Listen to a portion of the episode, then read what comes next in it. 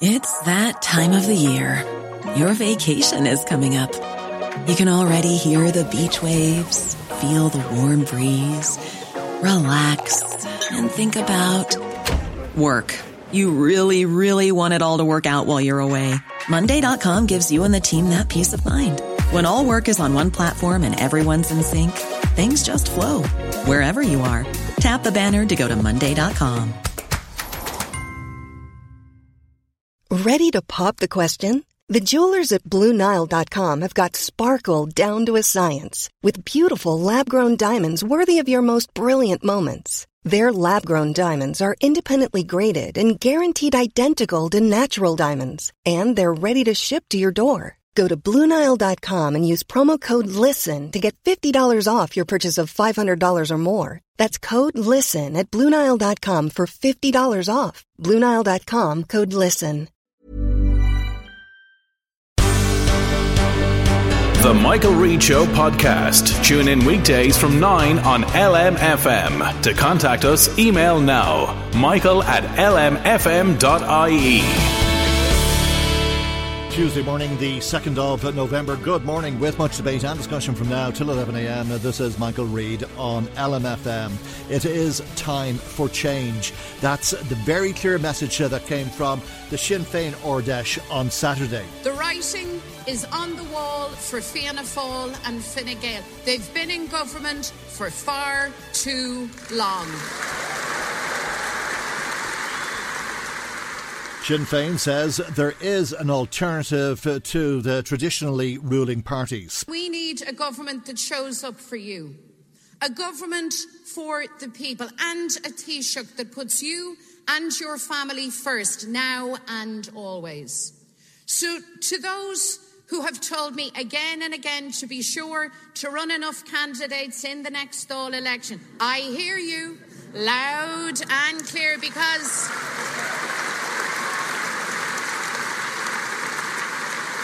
because friends, friends, the time for change is now. And if Fianna Fáil and Fine Gael's days in government are numbered, who will lead an alternative government? We want to lead that government, and I want to lead as Taoiseach if you give us that chance. The time for change, uh, time uh, for Sinn Féin uh, to become uh, the establishment, uh, the lead party in government. Time for Mary Lou McDonald to become uh, the first woman Taoiseach. Some of the messages coming from Sinn Féin's Árdeis over the weekend, and the president of uh, Sinn Féin, Mary Lou McDonald, joins us now. And a very good morning to you, and thank you indeed uh, for joining us on uh, the programme this morning. There was a certain confidence uh, emanating uh, from your Árdeis uh, this weekend, and little wonder, I suppose, because of how Sinn Féin are riding high in at the polls. An upbeat Árdeis, I think. Your leader's speech uh, was very confident, very impressive in, in that sense. Uh, but uh, are you too confident, uh, perhaps? Uh, I think the last time I heard anybody so self-assured uh, telling us uh, that they were going to become Taoiseach, it was Éamon Gilmore. Well, good morning, Michael, uh, and it's nice to speak to you. There was certainly um, great energy at the Árdeis, I think. Um, lots of that was because this is the first occasion that we were able to come together in any kind of numbers in person for a meeting like that. So there was a lot of, I suppose, pent-up energy and, and goodwill, and we were just very, very appreciative, albeit that it, we could only meet in much smaller numbers, that we could come together. And just to make something very, very clear from the outset, on from my part and from the party, we are not at all, at all um, cocky or at all um, self-regarding in, in respect of our chances in being in, in government. I come at this, and we come at this in a spirit of hard work and humility, and we are very clear, and I am very clear, that it will be the people at the next election who will make the decision by, by means of their vote as to who is elected and who ultimately Um, takes office and, and who goes into government and who leads it. The point I've been making consistently, Michael, throughout the last election, since the election, since we've been leading opposition, is that it, it, there is no doubt that there it, it is time for change and a change in government. And I said during the last election that the, the worst possible outcome would have been Fianna Fáil and Fine Gael in government together, and I think I've been proven right in that regard. And we're very anxious to have a government that gets to grips with housing, that stands up for renters, that deals with the horrific uh, waiting list now in our health system, that deals with the pension issue in a fair fashion, that gets to grips with, with childcare fees and the cost of living that's crushing people, and, of course, a government that is real and responsible in preparing for reunification, for the constitutional change that's on the cards on our island, and uh, a government that deals with our environment and climate in a whole and a systemic way. So there's a huge amount of work to be done. So nobody should imagine that any of us will be resting on our laurels. This is all about uh, discipline and hard work at all this right. stage. Uh, and you want uh, a Citizens' Assembly to look at, at how yes, the country absolutely. may be reunited, and to bring people uh, along with uh, that proposal, which would begin, I suppose, uh, after uh, agreeing uh, the parameters with uh, uh, border poll. Uh, but is it premature to start talking about that when you see what happened in Newtownards yesterday uh, and fellas getting on a, a bus uh, with guns and then setting it on fire? Well, no, it's not. And I, I think um, what happened in Newtownards was uh, correctly condemned uh, across the board. I think the, the, the kind of political um, shenanigans and positioning, particularly by, by the D U P in respect of Brexit and the protocol, is with an eye to the next uh, election. I think that um, whereas we, we obviously need to deal with the, the challenges that have presented in respect of the protocol, we need to be clear that the protocol is necessary and that it has to work, and that the institutions in the North have to work for mm. everyone. Will it, will it work, though, if there's armed men going around the place hijacking know, buses? No, and that's mm. absolutely outrageous, and mm. there's no place for that. And may I say, there's no appetite for that. I mean, even the demonstrations that have been had in respect of the protocol and Brexit and the border in the Irish Sea, as they call it, have been very, very small. I mean, the vast, vast majority of people across the North uh, want to live peacefully, want to get on with their lives. Mm. Um, know that Brexit w- was going to inevitably have very serious consequences, know that the protocol is necessary. And I, mean, I speak to people in business and agriculture and in the community, all, all mm. across the board. And, and what's required here is to make the arrangements work. So and the rest of the kind of hype and drama is most unhelpful, and certainly mm, anybody... Well, what, what, what, what about and, the work of government? Uh, can the protocol work without an assembly and a, an executive? Because that's a, a very real prospect, isn't it, given the power-sharing uh, arrangements that are, are required to form a government in Northern Ireland. And if uh, the unionist campaign in a few weeks' time, or in May, or whenever the next election is, on the basis... Uh, that they will not take their seats if the protocol remains in place, then you're in trouble, aren't you? Well, look, I, I mean, I mean, if, the, if if unionism, political unionism, is going to go down that road, well, then I think it, it causes all of us, themselves included, uh, a huge, huge difficulty. I mean, the, the reality is that Brexit has had very, very serious consequences across the continent, globally, but mm. most particularly uh, for us here uh, in this part of the world. And the British government agreed to protocol. I mean, we, we've discussed this many times, uh, Michael. They, they have not demonstrated the type of uh, efficiency in their negotiations and, I, I believe, goodwill and cooperation that, that uh, could have made the passage of things much more smooth. I, I have to say that the European institutions have come at this in a very uh, flexible and open-minded way. We had a meeting with uh, uh, Sefcovic, uh, I think, on the ninth of September. Jeffrey Donaldson was at that meeting, as uh, was I. The leaders uh, uh, in the North uh, were all at that meeting. And he said at that time, I hear you. Mm. I understand that there are that there are glitches, there are problems, there are challenges. Most significantly, in, in my view, yep. the issue around availability of medicines. He said, we will find solutions. And in fairness and to their credit, they have put solutions on the table. So Boris mm. Johnson... And then the British came back British with the E C J, yeah. Now, mm-hmm. yeah, yeah the, to, I mean, and this, well, it seems like they don't want a, a deal, but the unionists definitely don't want the protocol. Uh, and what kind of well, alternative well, What kind of alternative can be put in place without the formation of a government other than rule from London? Well, look, well, look, let's not jump ten steps ahead of ourselves. And let me just remind you, because I think this matters, the D U P do not speak, let me repeat, do not speak for the majority of people in the North on the issue of the protocol. And in fact, they don't speak or reflect the view of a majority of members of the Assembly. In fact, repeatedly in votes in the Assembly, the majority of elected representatives of the people of all persuasions have recognised that the protocol is necessary and have registered their support for it. Mm. So that's actually... But I think all of the political parties, the unionist parties, will campaign on the basis of having the protocol removed. And if they don't take their seats, it doesn't matter who has the majority. And it's most likely that Sinn Féin will have the majority and Michelle O'Neill should be coming to First Minister next time round.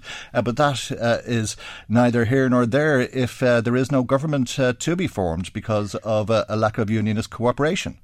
Well, um, I, I think that would be a, a grave error on their part, and I think would be a, a most destructive course of action, given that it's twenty-three years since we've signed the Good Friday Agreement, and given the fact that whilst nobody can claim the merits of perfection for the process, uh, the peace process in that time, I think we can all agree that we are in a much better place, a much more stable place than we were uh, all those uh, years ago. But to answer your question directly, nobody should make the mistake that it's a simple binary choice between um, the executive, the assembly, the, the power sharing arrangements, or direct rule from London. That that is not the case. And um, there are many variations and permutations in between. And I have to say, f- for us in Sinn Féin, that would not be an acceptable outcome, I believe, for people across the island. It would not be an acceptable outcome. We're not turning back the clock here, Michael, mm. and people who are yearning for the past and who want to disrupt things in the here and now need to understand there is no going back. We are not going back to conflict. We are not going back to single party domination. The past is over, and our job now is, as political leaders and activists, is to build the future. And I really hope, I really hope that our uh, colleagues in unionism and the D U P in particular will come at that, come at everything in that kind of constructive frame of mind. Okay, can I ask you uh, about uh, the Special Criminal Court or the Sinn Féin motion uh, on courts uh, that uh, would hear cases without juries, without people being tried in front of uh, their peers, and the special arrangements that go in place with that? Uh, I think uh, your suggestion is that this would be modernised to the extent that the D P P would apply to a judge who would make a ruling on it, uh, and if the judge ruled on it, then that would be acceptable in Sinn Féin's view. Uh, is that correct? Well, yes, and this is a very significant decision that the Ardèche uh, has taken, and uh, people have reflected, my, myself included, very deeply on this. We have... Uh, In the last election, you might recall, we had looked for a review of the emergency provisions and the Special Criminal Court. There hadn't been a review in over twenty years. The, the powers, as they currently stand, have been on the books for eighty years. They're clearly out of date. The current regime clearly is not acceptable for lots of reasons, um, in terms of proper oversight and due process and so on. So the position that we have now landed on is to, to reiterate that, of course, the very best outcome is that anybody facing any charge is uh, the case is heard before a jury of your peers. Um, but where difficulties arise, we have to um, set out alternatives, including anonymised juries, ways of keeping jurors safe, because the safety of a jury is part and parcel of due process Uh, and vindication of, of people's rights. Could and that result in, in members or former members of the Provisional I R A uh, appearing in front of the Special Criminal Court or a court uh, that hears a case against them without a, a jury? Legacy issues, let's say uh, the investigation into Paul Quinn uh, results in some prosecutions, or of Tom well, Oliver look, or it, Jane it, McConville it, for that matter. We, we, haven't, we haven't differentiated, and you can't You can't operate a court system on, on the basis of the who, who is facing uh, charges.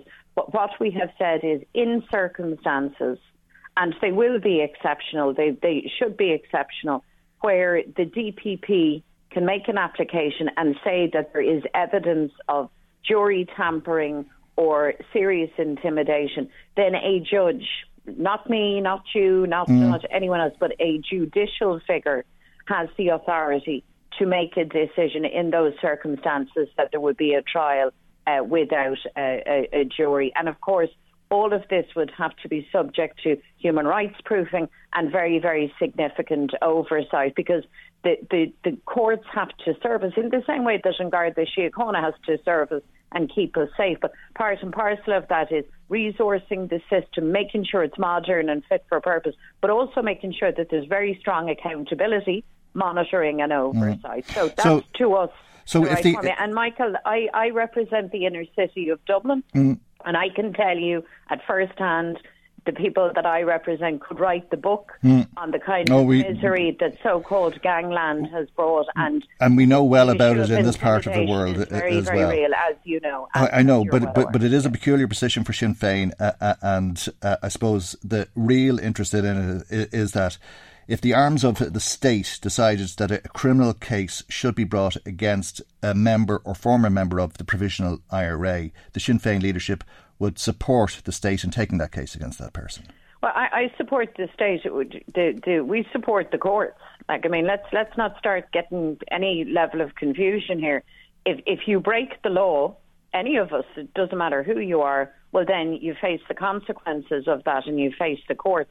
The issue that the Ardèche has decided is that in the exceptional circumstance, doesn't matter the who of who's on trial, but in circumstances where the D P P can demonstrate to a judge that there is a serious issue in terms of intimidation or jury uh, tampering, that a judge, not Sinn Féin or anybody else, a judge would have the discretion in those circumstances to order that a trial would be would be non-jury. And I think, unfortunately, that is a necessary uh, measure, just given the fact that, that we have to face down now at the kinds of criminality and gangs that, that believe that they are absolutely uh, untouchable. And to do that, we have to modernise the system. We need systems that are fit for purpose. And there is a review underway. We had called for that review in the last election. Martin Kenny, our Justice spokesperson, worked with Charlie Flanagan when he was uh, Justice Minister. All of the Oireachtas has agreed to this review. And I think this is a real opportunity not to play politics or mm. point scoring. But let's get this right. The, the, the system has to work for us.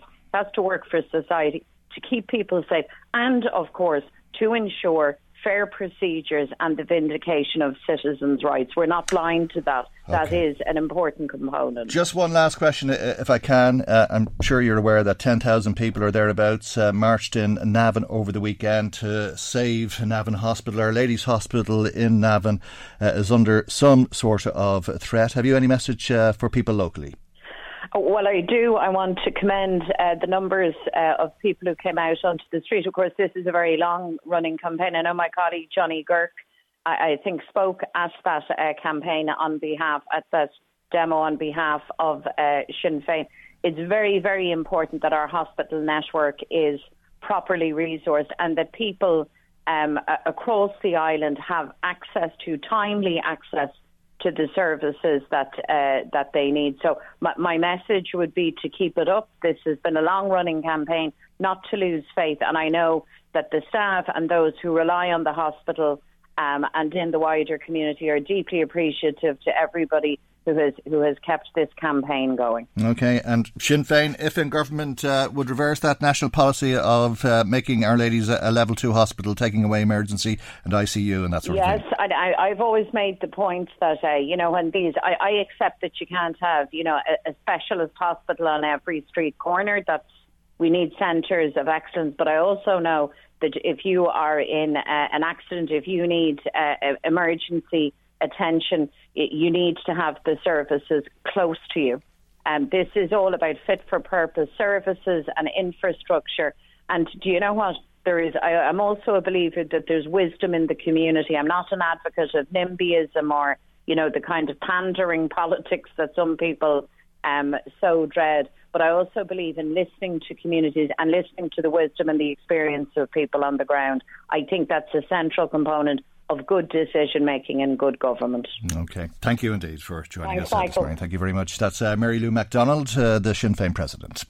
Michael, Michael Reid on L M F M. Well, it seems like forever since uh, this pandemic has started, and there's uh, this ongoing talk uh, about uh, a COVID uh, boost uh, for people, especially frontline workers, and how they could be rewarded in some way. One of the things that's been talked about, it seems forever at this stage, is a bank holiday uh, in order to to thank people for the effort that they put in, and indeed to remember those whose lives have been lost. Uh, the most recent talk uh, around this uh, indicates that there could be a bank holiday tied in with Saint Bridget's Day, which would be on the first of February, and that would mean, uh, if that is the thinking, that the bank holiday would fall on the Monday, the thirty-first of January. But there's also speculation that that could just be a one-off bank holiday uh, instead of it being an annual one.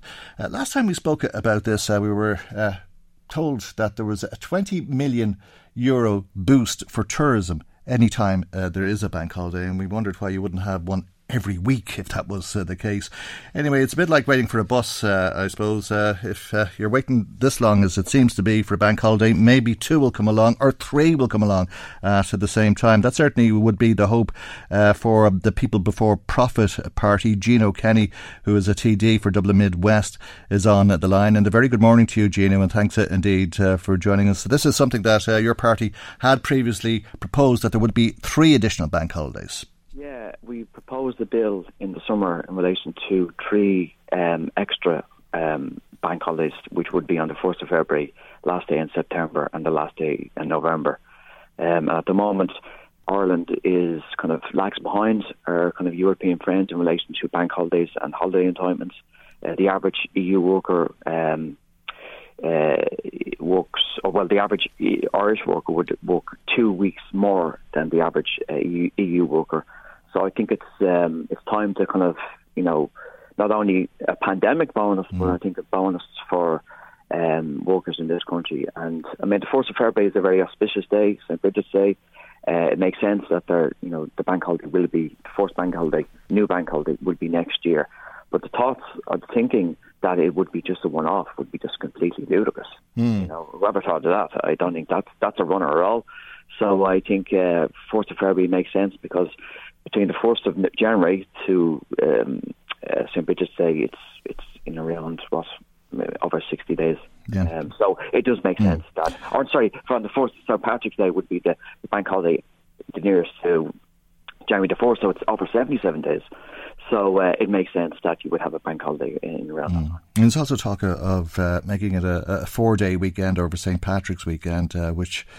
Uh, would be a bit questionable, would it, uh, to add a, an extra holiday in around Saint Patrick's Day? Yeah, I think that's been muted. Now, whether that's a runner, it's hard to know. Mm. Um, but uh, obviously we're proposing that, you know, there would be three extra bank holidays, including uh, the first of February. Mm. And uh, I think people are kind of, you know, assessing their own life in relation to, uh, you know, the life work balance. Yeah. And, uh, you know, I think, you know, and the government have kind of caught on to that, that, you know, people uh, want to kind of not work to live, but, mm. you know, um, so they want that balance, that kind of different balance in life, and uh, we need more kind of holidays to do that, to spend more time with our fan, friends and family, and to kind of have more leisure time. Mm. And the kind of, the, the knock-on effect with that is that, as you said in the in the kind of, um, the outset, that it would create um, more kind of revenue in relation to tourism, because yeah, when there's bank holiday, people yeah. do travel. Yeah. And that's good. That's good. That's, yeah. that's a very good thing. Well, I'm sure the tourism hospitality industries uh, would be rubbing their hands together at the idea of an extra bank holiday or an extra three yeah. bank holidays if uh, there's twenty million uh, of a, a boost for those sectors every time round. Uh, but I take it there's also resistance uh, from other sectors. Yeah, I think there is other kind of sectors in, in our society that would be resistant to that. I don't know why, but um, obviously they think that, you know, workers, you know, need to be kind of at their workplace all the time, and kind of where there's more holidays, mm. you know, then there's less produ- productivity. But, you know, uh, it's fact that when workers are more are happy, they're more productive. And mm. whether that's in your own home or your workplace or that kind of hybrid model, uh, you know, that that's kind of, it's it's it's knowledgeable, knowledgeable that, you know, where workers are in a setting that they're happy, yeah. more productive. So it makes sense to well, to, to, to, to some degree. I mean, you can't open the shop if you're not in the shop. So if you open yeah, five yeah, days, no, or, yeah, you know, and so on. Yeah, uh, yeah. But th- it does bring us to that uh, idea of a four-day week, which is also uh, starting to take hold with people. Yeah, yeah, and this is uh, it's been again been muted by one of the trade unions. Um, you know, I think it's a great idea. I think uh, I think some countries in Europe are actually looking at, particularly France, uh, are looking at a four-day week. And uh, I think, you know, if you know if it can work, which I think it can, uh, because like a number of de- decades ago, uh, you know, people were talking about like um, most people booked six days a week, mm. sometimes seven days a week, and then we had the weekend off. So hopefully, it's going to uh, we're going to look at a different kind of model of how actually you know we work. Yeah. And that model is hopefully is a four-day week, mm. and uh, you know I think you know where people again where people are you know not kind of tied to their job, mm. you know that can have a knock-on effect to their family life, their own kind of personal well-being, and their productivity in, in their workplace. So if that can work, I think, mm. why not? Why not look at a four-day week? You know? Yeah, well, you know, there's, I suppose, uh, swings and roundabouts with all of this sort of thing as well, because, uh, I mean, I think uh, going back thirty, forty years, people would have worked five and a half days a week. Yeah. Uh, Saturday morning was a, a regular thing. Uh, and then anything after that was overtime. Now there's very little uh, in the way of overtime, but there's plenty of emails coming in, text messages coming at all hours of the day. Exactly, Michael. There's no such thing as triple time, even double time, you know, for workers that work on a Sunday. Mm. You know, um, not so long ago, if you worked on a Sunday in retail, you got triple time. Mm. Now you don't get, you just get a flat rate. So, you know, You know, workers are working much, much harder uh, for less pay. So that has to be reversed. You know, there has to be, I mean, some people have to work on a Sunday, Saturday, and kind of unsociable hours. That's understandable. But they should be paid, you know, re- you know, rewarded for that. And, you know, there should be a balance. But the pandemic has shown the world that, you know, the, the rules of engagement, uh, particularly around workers' rights, have completely changed, completely changed. And, you know, governments in situ have copped on to that, that there has to be not only a temporary bonus, but there has to be a permanent bonus for workers that are actually in this state. OK. We'll leave there for the moment. And thank you indeed uh, for Thanks, joining Michael. us. Uh, and uh, maybe uh, we'll meet up uh, on uh, the first of January or or the thirty-first of January uh, when we're all off for the day. Uh, but thank you indeed, uh, Gino Kenny, People Before Profit T D for Dublin Midwest.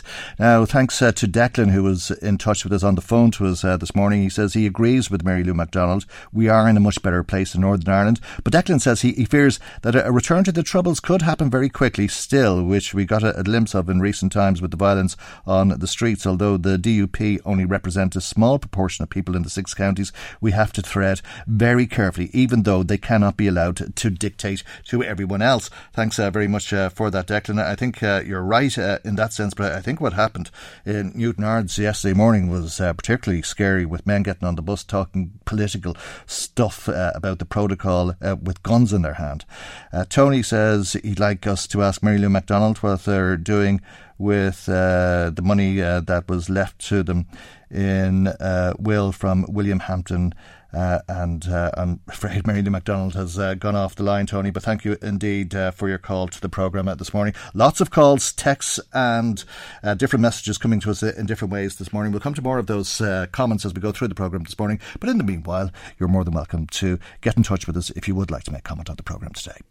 Michael, Michael Reid on L M F M. Now to that uh, good news uh, from Meath County Council yesterday, and uh, the way vehicles will no longer be seen on Bettystown Beach, uh, parking banned uh, from uh, the beach, and uh, I suppose uh, that's the good news. It's also the easy bit. Uh, maybe we'll talk about uh, the hard bit now. We're joined by Fine Gael councillor Sharon Tolan, who's been pushing this for years. Good morning to you, Sharon. Thanks uh, for joining us on uh, the programme this morning. As I say, that's the good news. It's the easy bit to some degree. The hard bit comes next, uh, and where are people going to park, I suppose, is the next question. Yeah. Well, look, I, I think that the, the difficult bit has been made, the deci- making the decision, to be honest with you, Michael. I mean, a, a lot of people really um, were hesitant in, in, in making such a change. Um, people don't like change. And, uh, you know, it, it was, it took a lot to convince um, my fellow councillors over the last five hundred eighty-eight days we've now had of car-free beaches. Um, we have delivered almost five hundred additional parking spaces in that time. Uh, Fantasia have opened their car park as a public car park. There's one hundred eighty-four spaces, literally yards away from um, Bettystown entrance. Uh, it is a flat rate fee of four euro per day. Um, Closh and Nahincha provide one hundred twenty spaces at the weekends and also during the summer months free of charge. Uh, the new car park at uh, the end of Tara Road has eighty-three spaces. They're free parking spaces. Again, a three-minute walk from mm. a newly refurbished entrance onto the beach there at Brookside Stream. Our Tidy Towns uh, received a grant and refurbished that entrance. And then we've ninety-eight spaces um, in Laytown, another refurbished car park at the Laytown uh, beach entrance, and also an overflow car park. Um, I suppose the point that I made yesterday at the meeting, you know, here yesterday we had two thousand visitors uh, to the Laytown races, and all of those were accommodated uh, without parking illegally in any way, shape or form. Now, if we can accommodate two thousand visitors to the beach for the Laytown races once a year, Uh, we should be capable of, of catering for a couple of hundred or a few hundred people, whatever mm. amount of people will visit on a sunny day. Um, and it's about encouraging people as well. We're yeah. very well... But well, is the parking uh, close enough to Bettystown, I suppose, is uh, the other question. And is all of the parking that you mentioned there uh, enough? Uh, because uh, the parking at Fantasia has been there for years on end, hasn't it? And well, it, was, it hasn't. It, it was really. fr- well, it was free for a long time, wasn't it? I, I mean... Well, only for the for the business users. So, yeah. So, so where do they go who now? Are, who are going to? No, well, I mean, people who are who are going into Fantasia, yeah. uh, and it's no longer. Um, so where do they park a, a now? Children's park. It's no longer a children's park um, in Fantasia. So, um, I mean, there, there was ample uh, capacity throughout the summer, um, and uh, you know, there, there mm. weren't any difficulties with, with using Fantasia if you want to park that close. Mm. Um, and it's about trying to encourage people. We're very well facilitated here. Uh, on the, the bus uh, uh, and also by train mm. um, and certainly the buses run every fifteen minutes in and out of Drogheda mm. um, so you know it's about trying to encourage people. Certainly the visitors uh, that have visited it while it's been car free have all enjoyed a much safer, a much cleaner beach course, uh, than yeah. it ever mm. was yeah, yeah. But it was chaotic at times over the summer, wasn't it? Uh, we had a number of chaotic days early on um, in the summer with illegal parking along along the uh, the coast road there, the Golf Links Road, and um, the Gardaí had to, to, to step up to the plate, and uh, they did. Mm. Um, they issued tickets on the first weekend, um, and I, I believe a couple of hundred of them were issued. And then the following weekend, they put down cones very early in the morning. And there was no issue with illegal parking. So because people found pe- because people found the parking. Yeah, because I think if I remember back, you were critical of the signage and that sort of thing. Exactly. Mm. Yeah, it's about just, I suppose, education and awareness and making sure that when people, visitors arrive, they know exactly where there are car parks available. Um, I have to commend Meath County Council also. They did a huge piece on, on their social media campaign too, and with yourselves on, on the radio and in local newspapers, um, uh, you know, mm. making sure that people were well informed uh, in advance that there was no parking allowed on the beach and where the available parking was, what par- car parks were charging and what were free. Um, so look at, we... As far as I can see, we have ample parking, car parking now. It's about ensuring that people know about them and use them effectively. Uh, Why is Bettystown so popular, do you think? I mean, there's a fabulous uh, shoreline all the way uh, along the coast, uh, whether it's from Laytown or Gormanston, uh, right up to the border and beyond for that matter. Well, I mean, exactly. It is a fabulous location. It's sandy, mm. it's safe. Um, you know, it's such a long stretch as well, Michael. When mm. you but why would people right. go to Bettystown instead of Termin Feckin or to Mornington or to Clogherhead? Uh, Clogherhead is probably as busy as Bettystown, but you know what I mean? Well, we, we have the local amenities as mm. well, you know. We have the local shops, the local ice cream shops, the local coffee shops, you know, even the chippers and mm. stuff. You know, so we have the local amenities and, you know, it has got to have been a, a, a very, very positive Uh, impact for local businesses as well, other than those that had to be closed during COVID all of the businesses have all indicated to me that business was up because footfall was up past their businesses as well. So okay. It's a win-win. Great stuff. OK, thank you, Sharon. Thanks indeed for joining Thanks us you, this Michael. morning. That's uh, Fine Gael Councillor Sharon Tolan. Michael Reid on L M F M. I suppose protesting outside of politicians' homes is nothing new. Many of you will remember a protest taking place outside of Dermot Ahern's house when he was the Minister for Justice, or indeed more recently Jed Nash uh, when he was uh, Minister for the Labour Party in government. More recently, though, there have been more of these pro- protests, and indeed they're becoming commonplace. Simon Harris and Leo Radker uh, have uh, had protests outside of their homes recently. Recently, as indeed has the Chief Medical Officer, Doctor Tony Holohan. Under new legislation being proposed, this will be an offence which could see a fine of five thousand euro or twelve months in prison if people are convicted of committing this offence. It's being proposed by Fianna Fáil Senator Malcolm Byrne, who's on the line. And a very good morning to you, and thank you indeed for joining us on the programme this morning. Uh, why the need for this legislation, do you think? Uh, good morning, Michael. Well, I would hope that we would never have had to have uh, the need for this legislation. Um, the right to protest in Ireland, it's a very important right, and the overwhelming majority of protests uh, that take place around the country, uh, they're peaceful. Um, people do it in a respectful way, but still make sure that their voice is heard. But unfortunately, we have seen, as you said, uh, the rise in a small number of protests Uh, by fringe groups on the far left, but increasingly on the far right, uh, outside individuals' homes, not just politicians. We've seen medics targeted, as you mentioned. Uh, we've also seen journalists. Uh, and, and quite frankly, I don't think that it's acceptable. I think most of your listeners mm. uh, won't view it as acceptable. Yeah. If you want to protest about a government decision, protest outside Leinster House, protest outside a government department, protest outside somebody's constituency office.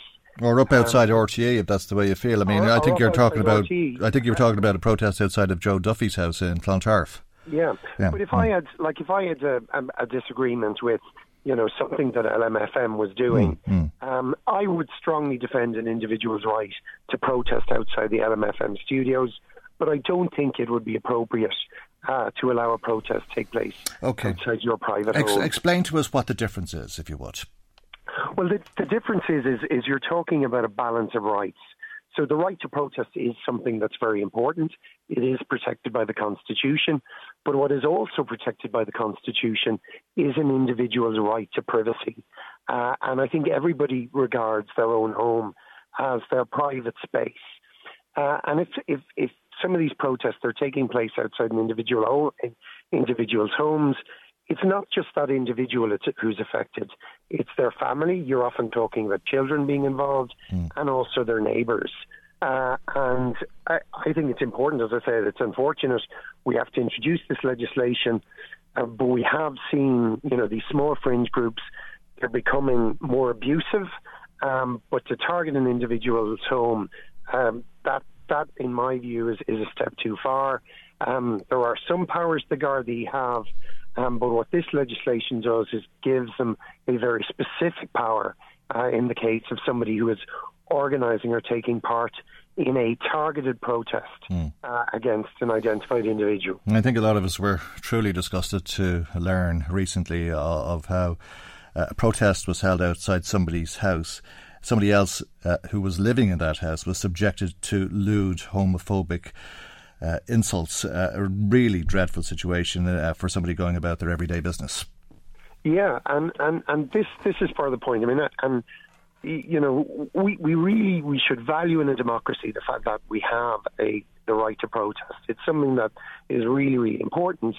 But with every right that we have, there are also mm. responsibilities.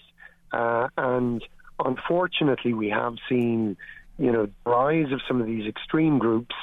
Um, You know, there there are very genuine concerns now around politician safety. Yeah. Uh, and as I said, I, I would hope we'd never have had to bring in legislation like this. Um, but I do think that it is important. You've, you've got to remember that in Ireland, no matter how much you dislike us, um, our politicians are always very accessible. people in Louth and Meath will know that you're going to be able to go up to your councillors, senators, C Ds, mm. ministers. You can raise issues with them personally. You can even in Ireland walk up to the Taoiseach and let you know, let him know what you think about a particular issue. Mm. Um, it would be horrible that, you know, if we were to lose uh, that level of accessibility. Yeah. Um, and I, I, I don't, I don't think people, protection. generally speaking, dislike politicians. I mean, we all give out, of course we do, but that's all part of uh, the natural democratic way of, of having your say, and you'll give out about people and sometimes you'll go too far and so on. But I think generally people uh, appreciate the work that politicians do and they rely on them, and they uh, certainly do appreciate them when they need them. Uh, but uh, how would legislation like this work? Uh, because I can understand uh, the point that you're making about uh, trying to stop people from protesting outside of uh, people's homes. But in uh, practice, uh, does that mean you couldn't uh, demonstrate outside a politician's home? Or does it mean that you couldn't demonstrate outside uh, a public figure's home? And because you mentioned uh, Joe Duffy and Tony Holohan and so on. Uh, because there are times that people want to protest outside other people's homes. Uh, people remember the nineteen seventies, Tony Gregory mobilising people uh, who went up to heroin dealers uh, in Dublin to protest uh, to bring about a, an end to that. And that's a, a different sort of story altogether. Yeah, that that that that's a, a, a different situation. What this is, but is... But how do you differentiate in the uh, law? Well, well, what what you do is that you you talk about the nature of the protest, that it is, if it is targeted at a specific individual. Um, so certainly, you know, if you have pro, if you have a general protest in an area where you are campaigning against, you know, drugs or whatever, and you're making a statement, that differentiates itself from a targeted protest as a named individual, uh, and it's it's it's really, I suppose, about, you know, it, people can't take the law into their own hands. It's up to the, you know, the Gardaí and the courts to make them in certain circumstances. Mm. What we're talking about here is where public figures who, simply because they're exercising their duty, uh, attract, um, you know, a, a, a level of protest that is uh, unacceptable. What this legislation will do is that it will prohibit um, those targeted protests within two hundred metres of those individuals. Mm, okay. Well, it's uh, an interesting uh, idea. Um, I don't know uh, how it would go down with those people who are involved in these type of, of protests uh, because they seem to have a, a, their own understanding of what is law and what is not law, uh, or what laws apply to them if they've accepted those laws uh, and signed into a contract and all of this other stuff that people are reading about on the internet. Well, well, listen, the law is very clear, Michael. The law is the same law that applies to everybody. It is the courts that interpret the law and the Constitution. Um, and, uh, you know, I think one of the other things that we're actually launching a report today uh, on the uh, Online Safety and Media Regulation Bill, uh, which will establish a media commission, which we'll look mm. at for the first time, regulating some of the social media companies to tackle some of the fake news and disinformation mm. uh, that's out there. Mm. Um, the law and the Constitution applies to everybody in an equal way. And some of those people who are saying that they have a right to protest, they need to also learn that there are responsibilities that come with that right, including respecting an individual's right to privacy, but also not to be engaging in what they do in many cases, racist and homophobic uh, abuse. Um, for us as politicians, and we deserve criticism many times, but we need to stand up for the reputation of politics mm. and for our democracy and, generally. And do we need more than that? I, I mean, do we need hate speech offences? I, I, not sure how... Uh, widely publicised it was, but I think a lot of people uh, on the internet would have seen uh, some terrible things said about the President of Ireland at a, a protest uh, that took place uh, in Dublin not so long ago. Well, well, we do. I mean, the government is going to be moving uh, on hate speech legislation, um, which is not, by the way, and, and this is an important thing to say, freedom of expression is very important. It's about allowing people to say exactly what they think about the government or politicians or anybody else. Mm. But if when that descends into uh, lies and accusations of criminality, abuse, yeah. accusations mm. of criminality, mm. uh, you know, then then there is the case of the responsibility that goes with that. And, and and look, as we know, it's not just that it's been directed against politicians. I mean, we saw what happened, for instance, to some of the young footballers mm. on the English football team, uh, you know, during the summer. um, when they were subjected to horrendous racist uh, abuse. And I think mm. most people don't believe that that's acceptable. Um, we're going to be looking, as I said, as, as part of the, the Online Safety and Media Regulation Bill that the government is publishing, there will be a new Online Safety Commissioner. Uh, his or her role will be to deal with some of the online abuse uh, that we've been talking about, um, but also dealing with stuff like the algorithms that are directing Uh, say, you know, young people who may be suffering from eating disorders that are directing them to sites that promote anorexia or bulimia. Mm. Uh, we've got to look at regulating online harms as well. And as I said, this right, is and not that feeds into that evidence given by that Facebook whistleblower uh, to exactly. uh, congressmen and so on. Yeah, but uh, do yeah. you do you understand uh, these people who are protesting outside of uh, the houses of politicians or the C M O, for example? I mean, we've just been through something that none of us could have ever imagined, uh, and we're still going through it. Uh, and I mean, it was nearly three thousand new cases of COVID yesterday, uh, and we've uh, people going on with all sorts of nonsense, saying there isn't COVID, uh, and uh, they're just trying to kill us and. Uh, This is a way of depopulating the planet, and uh, this is big drug companies trying to make money, and Bill Gates and George Soros and all this sort of stuff, which uh, I think a lot of people have heard at this stage. And, you know, on the face of it, you'd say, actually, there's something wrong with these people. I mean, who, who on earth would protest outside Doctor Tony Holohan's house when all the man has done is uh, get us through this best as possible? Uh, and you, you you can't help but think there's something wrong with these people. They're just... But But but you talk to some of these people and they seem fairly sane, a lot of them. And, and I can't understand why they're being drawn into all of this nonsense. Have you any understanding of that? Well, Michael, you can't vaccinate against stupidity and ignorance. Um, all of the scientific evidence over history has shown very clearly that vaccines work. Um, we we place our trust in these scientists and medics. Uh, you know, all of the evidence is there laid um, before us. Um, I personally will always take my advice um, from, you know, the overwhelming majority of mm. scientists and medics around the world rather than a couple of articles that I read uh, on the internet. Um, and I would encourage people to do that, you know, rather than just sharing anything on the internet. Ask people, you know, what's the source of this information? Mm. Is it backed up? Um, is it backed up by by research? Um, you know, it's it's it's a bit odd. I mean, the same people who are protesting around all our medics giving, you know, them their advice. Mm. If they if they become ill, do they use the same health system, uh, you know, and medics and trust the same medics mm. to deal with them when, when you know they, they have to. Face another oh, of course I, they do, I just, yeah. Well, they have to. Know, I mean, uh, that's that's just uh, you know, there's no option um, there. But but is there a paranoia? Is there a paranoid complex or something? Because they seem to think that everybody is out against them. Yeah, well, look, there, there have always been conspiracy theories in in, uh, in history, and mm. I, you know, I, I'm not for one moment going to say that the government that you know we've got everything right over mm-hmm. the last year and a half. There was no handbook for this pandemic, and if you look at the experiences right around the world. No government's got everything right. Um, but I think if we look at what we have achieved in Ireland, where we've one of the highest vaccination rates in the world, you know, where we have come through this, uh, and I mean, government policy has been, you know, to mm. uh, as we do, that we open up things safely and securely, and I appreciate that there's still problems. But I think most people recognise the fact that Ireland is in a lot better place now than in many other parts of the world. Yeah. We've still a lot, we've still a lot got to do. And, and it's important, therefore, that we listen as well to trusted news sources.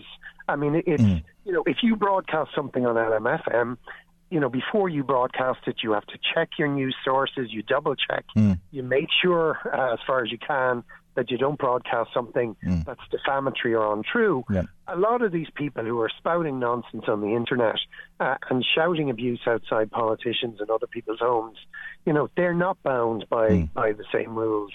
Um, so I, I, I do think it is time that we start to, to, as politicians, that we start to stand up and defend uh, our profession and what we do. Would would, would it require uh, uh, amending the Constitution? Uh, does uh, this require a referendum? Uh, because that seems to be the case uh, with uh, stopping protests outside of uh, hospitals and healthcare centres that provide uh, abortion, for example. No, I mean, uh, that, that wouldn't be my interpretation. I mean, that, that would obviously be a matter ultimately for the courts to decide. Um, but I think that there is, as I said, there is a balancing here between um, the uh, the right to protest and the right to privacy. Mm. And while the Constitution does uphold the right to protest, it also upholds, and going right back to the McGee case, uh, the right uh, to privacy, the right to family life within in an individual's own home. That is also, by the way, protected under Article eight of the European Convention on Human Rights. There was a similar case from nineteen eighty-eight called Frisbee and Schultz, uh, a Wisconsin case that went to the U S Supreme Court, where in the state of Wisconsin, they introduced legislation that prohibited uh, targeted protesting outside individuals' homes. In that case, it was protests outside the homes of doctors. Uh, and the U S Supreme Court upheld it where it was specific enough uh, to talk about targeted protesting outside mm. of individuals' homes. Okay. So I, I certainly believe that this legislation would uphold, would mm. uh, be upheld against any constitutional challenge. That's obviously ultimately for the Supreme Court, but Uh, as I said, you would you would hope that you wouldn't have to go down this route. You would hope that yeah. you know, if people are going to protest, there are appropriate places yeah, to do it, yeah, yeah. not outside an individual. And it goes back to what I was saying. You know, what's wrong with people who are doing this sort of thing? And uh, and that's not a question that is easily answered. I, I don't think, uh, but uh, I think unfortunately there is a, a need for your legislation. Whether it would stand up, uh, I'm not sure, but uh, time will tell, and we'll watch it closely. But thank you indeed uh, for telling us about it and for joining us for that matter this morning. That's Fianna Fáil Senator Malcolm Byrne. Michael, Michael Reid on L M F M. Now, as you know, three and a half thousand healthcare workers are out of work because they're sick with COVID or they have been in close contact with somebody who has the virus. As a result, uh, N I A C has uh, decided uh, to give booster vaccines uh, to healthcare workers. Let's speak to Kevin Figgis, SIPTU's Health Division Organiser. Good morning to you, Kevin, and thanks for joining us on the programme this morning. Uh, what does this decision mean in, in reality? Nurses and doctors will get the booster vaccines. Will everybody working in healthcare get a, a booster? Good morning. Um, well, well, first of all, I think it is important to say that the decision itself uh, is welcome. Uh, however, uh, I think it, it is right that we would sort of question sort of how long it took to get there, uh, given the fact that, as you said, there are such high absenteeism arising from uh, either COVID direct infections or uh, an absenteeism related uh, to COVID, be that close contact, et cetera. Uh, in addition to that, there's also the situation where, I mean, a number of weeks ago, the H S E advised ourselves that they were in a position to vaccinate once they were given approval. They also told us that there was no issue with supply, that there was plentiful mm. in relation to the actual vaccine itself. So it, it is a concern that, I suppose, it took as long as it did and it was drawn out as long as it did. Healthcare workers are working in a really, really mm. uh, challenging um, uh, environment. There's a huge strain on, the, on, on health services, and that's not the union saying that. Uh, we, while we are, it's in a, the H S E themselves are saying well, it. Well, the workers are um, sick, the workers want it, uh, the unions have been calling for it. I heard Tony Holohan, the C M O, say he expected it to happen. Uh, that was last week. Uh, I think I also heard Paul Reid, uh, the H S E C E O, say uh, that he, he felt it should happen, uh, but uh, everybody waited for N I A C to make this decision, as you say. Yeah, and, and, and you know, and like, like obviously when, when large amounts of healthcare workers go uh, sick or are absent due to a COVID-related absence, it then puts massive strain on those that are still in the system. Because, you know, you can't just all of a sudden uh, replace those with immediate effect. You have to, the people who are there have to take the strain of those that aren't there. Um, and, you know, like, like just to give you one example, Michael, which I think is a really good example, I mean, the H S E has spent the last number of weeks and, and short months going around the long-term residential centres, vaccinating the over sixty-fives in those centres, mm. and under the under the directions at the time, not vaccinating the healthcare workers who were looking after those people. Mm. So it seems absolutely incredible that you have a situation where the H S E now, because there was never an issue of supply, so the H S E now has to go back to those same centres and vaccinate the people that the last time they said, we're not allowed to vaccinate you. Right. Uh, and will the boosters be made available to everybody working in healthcare? And that uh, includes the nurses and the doctors. Does it include the care assistants and the porters, uh, the kitchen staff and so on? Well, well from a SIPTU perspective, it's going to have to include everybody because everybody is obviously at risk. We, we do remember that when the, the vaccines were being given out the first time, health uh, care workers were amongst the first to be vaccinated, quite rightly, after those living in the long-term residential care centres.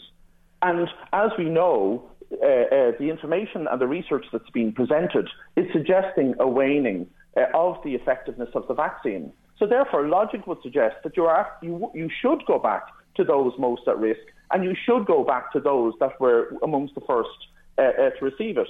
So from our perspective, we have an absolute expectation that all healthcare workers uh, will be uh, protected. Um, and there was a sequencing the last time that those with direct effect, um, with patient care, et cetera, et cetera. So we would imagine that some type of uh, um, a rollout will be applied. We're actually meeting the H S E tomorrow in relation to the vaccine uh, programme. So we're hoping that we will receive that type of uh, uh, clarity. But I think it is important, you know, that where you have healthcare workers putting their lives at, under risk on behalf of all of us, if somebody says, what should we do to protect them? The simple answer is everything. You should do everything you can to protect them. When you look at the current infection rates, uh, um, four point eight percent of the total infections are healthcare workers.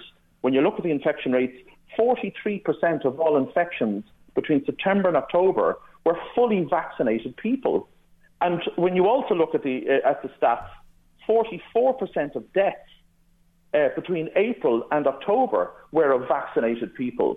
Mm. So the vaccine is obviously working to a degree, but it is not a, a sort of um, an overall solution that while it is protecting people, it is not absolutely making sure that people uh, do, uh, are not infected, and it is also not limiting the risk of of serious uh, infection or even death. You're not so bulletproof, as Philip Nolan said some time ago, and you certainly aren't if uh, the vaccine is waning, and that is why you're looking for the boosters for everybody. But if you want to do everything for uh, healthcare workers to protect them, does that not make sure that everybody is vaccinated uh, who they have to work uh, alongside or work with, for that matter? Uh, and should it not be mandatory for healthcare workers to get vaccinated? Well, The, the position of the H S E, Michael, and this, it, this is a really important point, the position of the H S E and the Department of Health is that they are not going to have a mandatory vaccine policy. The trade unions have done everything we can to promote the taking of the vaccine by healthcare workers working within the health service. If it's a situation that a healthcare worker decides, in line with the policy of the H S E, Uh, um, that they're not going to be vaccinated, well, though, that person will be mandatorily risk assessed. And if it's a situation that it is deemed that they could pose a risk, well, then there are a, a list of options that are available to the management in, in how to deal with that matter. Uh, and they may include, up to and including, uh, a redeployment to a position where they're not deemed to be at risk. Is that what's happening, uh, and has this been causing problems between people, uh, those who are and who aren't vaccinated? Um, well, I mean, it, it, it, it, it does cause issues, because one of the main issues that it causes is that if you have people that are being redeployed, uh, it is then also another factor where it is putting strain on healthcare workers who are providing uh, um, a service uh, and are vaccinated. So it, it is causing issues, but it's really important, I think, to underline uh, the the policy that was chosen by the H S E and the Department of Health was one where they would uh, encourage vaccination by educating people to the benefits of the vaccine. That is their policy. It's not a policy that, you know, that was negotiated or whatever. That is their policy, and their policy is is that if a, a healthcare worker chooses not to be vaccinated, they will be mandatorily risk assessed with the view of determining uh, um, to what degree they, they pose a risk due to their decision. Okay, well, uh, I gather the majority of healthcare workers will be very happy to accept a, a booster vaccine, uh, and hopefully that will help protect them, and we'll see these numbers of absentee workers uh, change and that uh, people will be well again and able to come to work and uh, to look after those who are sick, for that matter. Kevin, thank you indeed, though, for joining us uh, this morning. Kevin Figgis, S I P two Health Division Organiser. Michael, Michael Reid on L M F M. Now to the Mahevan and Moore housing estate in uh, Dundalk, and uh, a number of issues of uh, concern there. Sinn Féin councillor Kevin Meenan is on the line, and a very good morning to you, and uh, thanks uh, for joining us. Indeed, uh, you were raising some issues with uh, the new superintendent last week, uh, which include uh, a lot of burglaries taking place, and indeed uh, the fire at uh, the weekend, uh, which uh, destroyed a house. Uh, what's going on? Thanks, Michael, for having me on. Uh, yeah, yes, there's been an alarming uh, amount of incidents of break-ins to properties over the last number of weeks. Uh, word on the street is that it's, it's a number of different uh, gangs, small gangs, who are doing this, and it's uh, breaking into both some of the empty houses and taking boilers out, but also then breaking into houses where people are living and ransacking them, taking T Vs and what, whatever. Uh, so we, we had raised this with this. But what we also have as well, we have a number of houses where there's people coming coming and going to, uh, where there's there's people living there with, say, with addiction issues, and th- this is causing concern for some of the residents who live around them. And as a back on the back of this, for example, in Crescent two, with the house, the firehouse, the fire took place at the weekend. We have probably two houses in there that would be of concern, where there's a lot of people coming and going to, uh, and ultimately then in that one street we had, I think, about five or six robberies in the last two weeks. So all this we, we, we raised with the, the superintendent, as, as I said, and, and we've had the, the burning of a house then. Mm-hmm. And, and and there's other issues there with this as well, but in regards to... And, and what's the story the, with the boilers, Kevin? Uh, is that uh, for copper? Yeah, for copper, right. And then taken down to, to local scrapyards, and we've we've highlighted this with, with the with the guards. And I take it the uh, house is flooded then, is it? Yeah, this this, this happened actually the weekend before. Mm. We had two houses that two houses that I'm aware of that had to ring the council on Saturday, on a Saturday morning to say there had been break-ins at both properties. One was an empty house, and one was a house where somebody actually stayed in. They just forced mm. the door and, and and took this in broad daylight. And, uh, and the boiler is one thing, but the damage is another, isn't it? I mean, when this yeah, happens, it, it, it was very commonplace a few years ago. I haven't heard of it for a while, uh, but the amount of water that comes out uh, when you do that, uh, it really destroys the house. Yeah, it does, and as yeah, I say, yeah, there was somebody yeah. living in the house yeah. at, at the time. Uh, but but there's there's other issues here. We we flagged mm. this up with, with the housing section in terms of some of the residents that we have living in some of the houses who would have, say, addiction issues. Mm. They, they tend to become overrun with people coming and going to the house. They haven't got the skills to say, like, you're not coming in or whatever. Right. It's These not it's not a squat. Some some somebody they become dens and, and, and her, shooting up houses or crack houses, whatever you yeah. want to call them, but that's what they become. And and you have residents, in a lot of cases, elderly residents mm. who live beside these, and they're being completely tortured. As I say, this has escalated to the point where we've had a lot of break-ins over the last number of weeks. We've urged people to mm. uh, watch their security in terms of when they leave the house, if they're sticking to set times. Uh, we, we've also allowed the guards, the guards in terms of who we think or we believe are involved, because it's, at this stage it's common knowledge who they are. Yeah, of course, it's always the way, uh, but very little tends to happen, or at least that's quite often the case. Uh, and uh, I take it that somebody is the official tenant in the house that we're talking about. Yeah, somebody is, but he wasn't there at at at at, uh, at that point. Right. And, and is that a, a council tenant? Has, has the council any role in this? Yeah, they have a huge role, uh, yeah. I, I think, but they haven't got the, the capabilities, uh, not, not through their own fault. I think this needs, in terms of tenant sustainment, we have, for example, when somebody becomes homeless, we have a new thing, uh, Housing First, where you put somebody into a house and mm. you put the services around them to maintain them in the house. We should be doing that with some of the existing tenants that we have. We have people here who just who we have just let uh, live in the house. We've, we haven't taken any yeah. care and attention to well, them. And, we, and the house yeah. becomes becomes wrecked. Uh, yeah. They have addiction issues. They can't manage the house. Well, there's a balance of rights, of course. I mean, as you were yeah. saying, there's the neighbours. Like, uh, and yeah, yeah, what about their rights? I mean, the council can't be renting out a crack house. No, no, they can't. And, and, and they say we allow these things to develop over time because we haven't got the resources in to, to deal with them. And, and then we end up pay, picking up a hefty tab in terms of, of the cost of all of this, Joe, in terms of the services who were there, fire services, guards at the scene yesterday, all of this, mm. uh, which could have been averted a long time ago if the services are there that to go down, sit with the tenant, establish that there's a problem there, work with the tenant so it doesn't escalate to a point where we have to spend all this money. There's a house burn, people moved out of their houses. Mm. And uh, and the fire and was drug-related, was it? Pardon? The fire was drug-related, was it?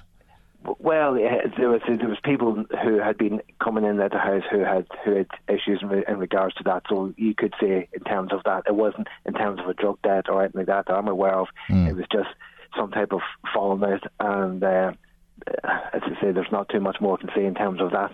Right. Uh, it wasn't a, an attack on the house, was it? Yeah, it may have been. There was right, a row. Okay. I, I believe. I, I believe there was a row not involved okay. in outside the house in Saratine. Okay, all right, yeah, yeah but not uh, as a result of a death. Okay, uh, what did the superintendent have to say about all of this, anyway? Uh, in fairness, he's only new into the post. Mm. I found the meeting very good, constructive. Mm. He he took all our concerns on board. He he has gave us his mobile number that we can keep in constant contact with him. He seems to be very proactive. Uh, so I would be encouraged from the meeting that we had. Uh, there's also just one other, one other issue here, and, and yeah. it stems also back to the, the state of the housing that we have as well, because I think there's an issue that merits these houses that, that, that, where, the, where the, took, the fire took place or, or bungalows near the school. These should have been probably condemned years ago. Uh, I think the house is not very, very easy, and that has raised a lot of concerns for the existing tenants who are living around these, that there's a possible fire hazard. And uh, and some of them would have mobility issues and may not get out of the house just as quickly as you or I would get out. So I think that's something I'm going to be raising tonight at the council meeting. Very good. Kevin, thank you indeed uh, for joining us uh, this morning. That's uh, Sinn Féin councillor Kevin Meenan. Now let's uh, go to COP twenty-six and uh, the reason why some of uh, the world leaders, uh, over one hundred twenty uh, of them for that matter, meeting yesterday and today. The Taoiseach uh, will be making his address and outlining the commitments uh, that Ireland uh, will make uh, to reducing global warming. It seems as though Ireland is committed to reducing methane on a global level by thirty percent, but uh, the way the world is getting warmer is having a terrible effect on certain corners of the world. You all have the power here today to be better, to remember that in your meeting rooms and drafting documents are more than just black and white objects, to remember that in your words you wield the weapons that can save us or sell us out. Today, the climate is warming, the animals are disappearing, the rivers are dying, and our plants don't flower like they did before. The earth is speaking.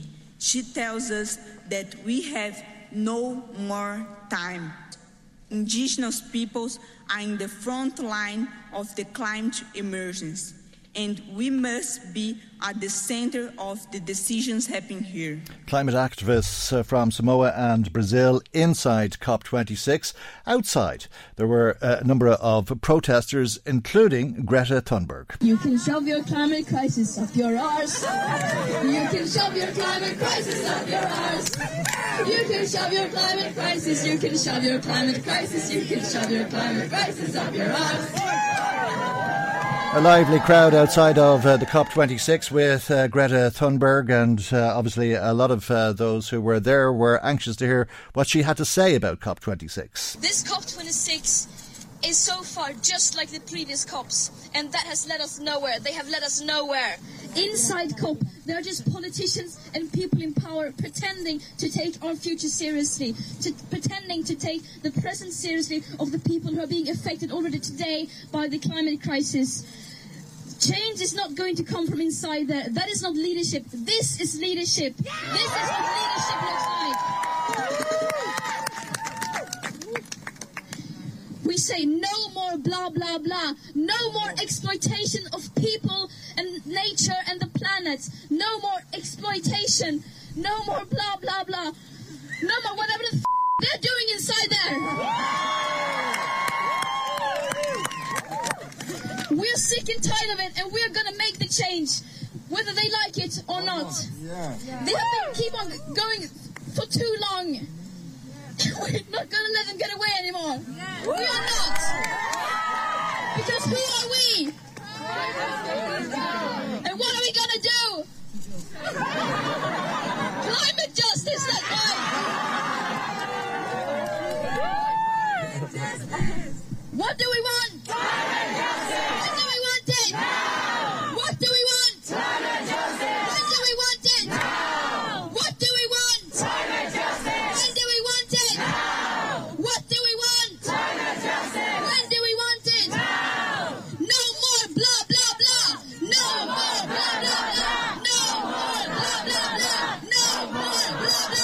Okay, that's uh, Greta Thunberg outside of uh, COP twenty-six with a number of protesters. No more blah, blah, blah. Let's have a little bit more blah, blah, blah. Uh, the British Prime Minister welcomed people to Glasgow. Welcome to Glasgow and to Scotland, whose most globally famous fictional son is almost certainly a man called James Bond, who generally comes to the climax of his highly lucrative film strapped to a doomsday device, desperately trying to work out which coloured wire to pull to turn it off, while a red digital clock ticks down remorselessly to a detonation that will end human life as we know it. And we are in roughly the same position, my fellow global leaders, as James Bond today. Except that the tragedy is, this is not a movie, and the doomsday device is real. Boris Johnson raising a few eyebrows uh, with his talk of uh, James Bond and the double oh seven bombs. But we have the opportunity, and we have the duty, to make this summit the moment when humanity finally began, and I stress began, to defuse that bomb, and to make this the moment when we be- when we began irrefutably to turn the tide and to begin the fight back against climate change. As Boris Johnson, this is the U N General Secretary Antonio Guterres. And it's time to say enough. Enough of burning and drilling and mining our way deeper. We are digging our own graves. Excellencies, the science is clear. We know what to do. First, we must keep the goal of one point five degrees Celsius alive. This requires greater ambition on mitigation and the immediate concrete action to reduce global emissions by forty-five percent by twenty thirty. OK, that's Antonio Guterres. Uh, COP twenty-six, of course, continues today, and I'm sure we'll be hearing lots more from Glasgow throughout the day. Michael, Michael Reid, Reid on L M F M. And now, as is usual around this time on a Tuesday, for our weekly visit to the Garda Crime Desk. As usual, there's a number of incidents Gardaí are investigating locally, and perhaps you can assist Gardaí with those investigations. Garda Alan Kelly joins us from uh, the station in Oldcastle today for this week's report. And we're going to start in Clonmelon, where a burglary occurred over the afternoon uh, on Saturday just gone in Hartstown. Yes, indeed. Uh, good morning, Michael. Kells Gardaí are investigating a burglary which occurred in Hartstown, Clonmelon, between the afternoon of Saturday, October twenty-third, and the afternoon of Sunday, October twenty-fourth. Now, some of cash was stolen during the break-in, so if anyone saw anything unusual in the area, we are asking them to give Gardaí and Kells a call on zero four six, nine two eight, zero eight two zero. OK, a fairly brazen act uh, to report on next uh, from Trim, an unusual kind of uh, theft, uh, but uh, one that a Gardaí are obviously uh, anxious to get uh, some information about. Uh, yes, uh, indeed, Michael. Uh, Trim Gardaí are investigating the theft of gates and piers from a farm entrance right next door to the Mead Centre of Excellence there in Trim. People will be uh, familiar with that location. Between the thirtieth and the twentieth of October, the gates and piers were stolen from the entrance to the field. Gates are approximately ten foot wide and galvanised silver in colour. So again, if anyone noticed any suspicious activity in that area within that time frame of the thirteenth to the twentieth of October, we're asking to give Trim Gardaí a call on zero four six, nine four three, one two two two. Another burglary to report on in Trim this time. Yes, Trim Gardaí are investigating a burglary which occurred at a house in the Blackfriar estate, or Blackfriar area rather, of Trim yesterday uh, on October twenty-sixth uh, at six forty-five p.m. So anyone again who is in the area is asked to contact Trim Garda station. OK, a quad bike stolen then in Balgeath. Yes, uh, Laytown Gardaí are investigating the theft of a quad bike which occurred in the early hours of Wednesday morning, the twenty-seventh of October, uh, from a farmyard at Balgeath, Ardcat in Meath. Uh, a uh, fairly distinctive quad bike. Gardaí are looking to speak with any witnesses or anyone in the area who may be able to help, and contact them on zero one eight zero one zero six zero zero. Next to two burglaries, uh, which uh, Kells Gardaí are investigating. Uh, Kells Gardaí are investigating two burglaries which occurred in the Rathcarn area where neighbouring houses were broken into, Michael, between the uh, evening of the twenty-seventh of October at six p.m. and the twenty-eighth of October at six p.m. So a twenty-four hour period, there are two houses side by side. Now both houses were ransacked and a small amount of jewellery and cash were stolen. So again, if anyone saw anything unusual, to contact Kells Gardaí on zero four six, nine two eight, zero eight two zero. Okay, and we stay in Kells and uh, the suspicious circumstances of how a car went on fire. Uh, yes, uh, Michael, Gardaí and Kells are again investigating a possible incident of criminal damage that occurred at Archdeaconry Kells, County Meath, at around four twenty a.m. on October thirtieth, so the early hours of October thirtieth, where a car went on fire in the Archdeaconry estate.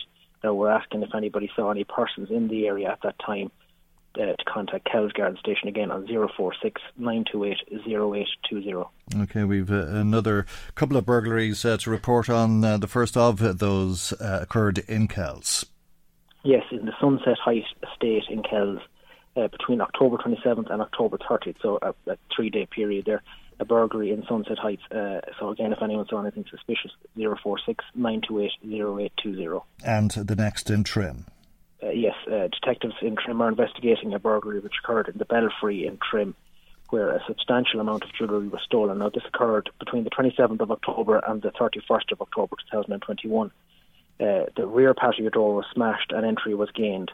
So if anyone saw any suspe- suspicious activity in the Belfry area of Trim around that time, we're asking them to contact Trim Gardaí on zero four six, nine four three, one two two two. Okay, I'm sure uh, the owner of uh, that jewellery would be very pleased to have it returned. It's something that can't be replaced. Anyway, um, you want to tell us about uh, the next meeting of uh, the Joint Policing Committee. Uh, people are able to attend this by Zoom. Yes, uh, Michael, another important meeting of the Joint Policing Committee, and this is taking place, as you say, via Zoom on Wednesday, November uh, seventeenth next at seven p.m. So members of the public are invited to attend this virtual public meeting. Now, Michael, the Joint Policing Committee was established under the Garda Síochána Act two thousand five, and the membership of the Joint Policing Committee includes elected members of the County Council, Oireachtas members, Garda representatives and community representatives as well, and officials from the County Council. So the function of this committee is to serve as a forum for consultations, discussions and, and recommendations on matters affecting the policing of the local authorities' administrative area.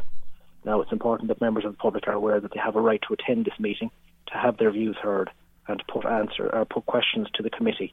Now, uh, pre-registration is required, and this can be obtained by sending an email in advance to j p c at meathcoco dot i e. And following receipt of your email, then a, a Zoom link will be forwarded to you. And there's also an opportunity for people to put questions to the um, Joint Policing Committee. Questions can be submitted in writing to the Community Department, uh, Pavinda House, Dublin Road, Navan, County Meath, or again by email to j p c at meathcoco dot i e. And just to say that questions and pre-registration requests should be received no later than four p.m. on Friday next. And they must include the name and address of the person submitting the request or question, but them, them details will be kept confidential. OK, we have to leave there. We've run out of time, but thank you indeed, Garda Alan Kelly of Oldcastle Garda Station, and we'll return to the Garda Crime Desk again around the same time on next Tuesday's programme. That's our programme for today, and God willing, we'll see you for our next programme tomorrow morning, nine a.m. on L M F M. Good morning, bye-bye. The Michael Reid Show podcast. Tune in weekdays from nine on L M F M. To contact us, email now, michael at l m f m dot i e. Cool fact, a crocodile can't stick out its tongue. Also, you can get health insurance for a month or just under a year in some states. United Healthcare short-term insurance plans, underwritten by Golden Rule Insurance Company, offer flexible, budget-friendly coverage for you. Learn more at u h one dot com. It's that time of the year. Your vacation is coming up. You can already hear the beach waves, feel the warm breeze, relax, and think about work. You really, really want it all to work out while you're away. Monday dot com gives you and the team that peace of mind. When all work is on one platform and everyone's in sync, things just flow. Wherever you are, tap the banner to go to Monday dot com. There's never been a faster or easier way to start your weight loss journey than with PlushCare. PlushCare accepts most insurance plans and gives you online access to board-certified physicians who can prescribe F D A-approved weight loss medications like Wegovy and ZepBound for those who qualify. Take charge of your health and speak with a board-certified physician about a weight loss plan that's right for you. Get started today at plushcare.com slash weight loss. That's plushcare.com slash weight loss. plushcare.com slash weight loss.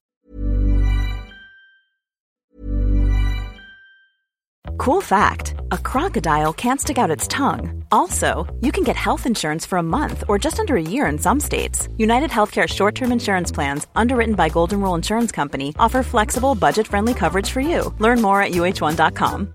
Hi, I'm Daniel, founder of Pretty Litter. Cats and cat owners deserve better than any old-fashioned litter. That's why I teamed up with scientists and veterinarians to create Pretty Litter. Its innovative crystal formula has superior odor control and weighs up to eighty percent less than clay litter. Pretty Litter even monitors health by changing colors to help detect early signs of potential illness. It's the world's smartest kitty litter. Go to pretty litter dot com and use code ACAST for twenty percent off your first order and a free cat toy. Terms and conditions apply. See site for details.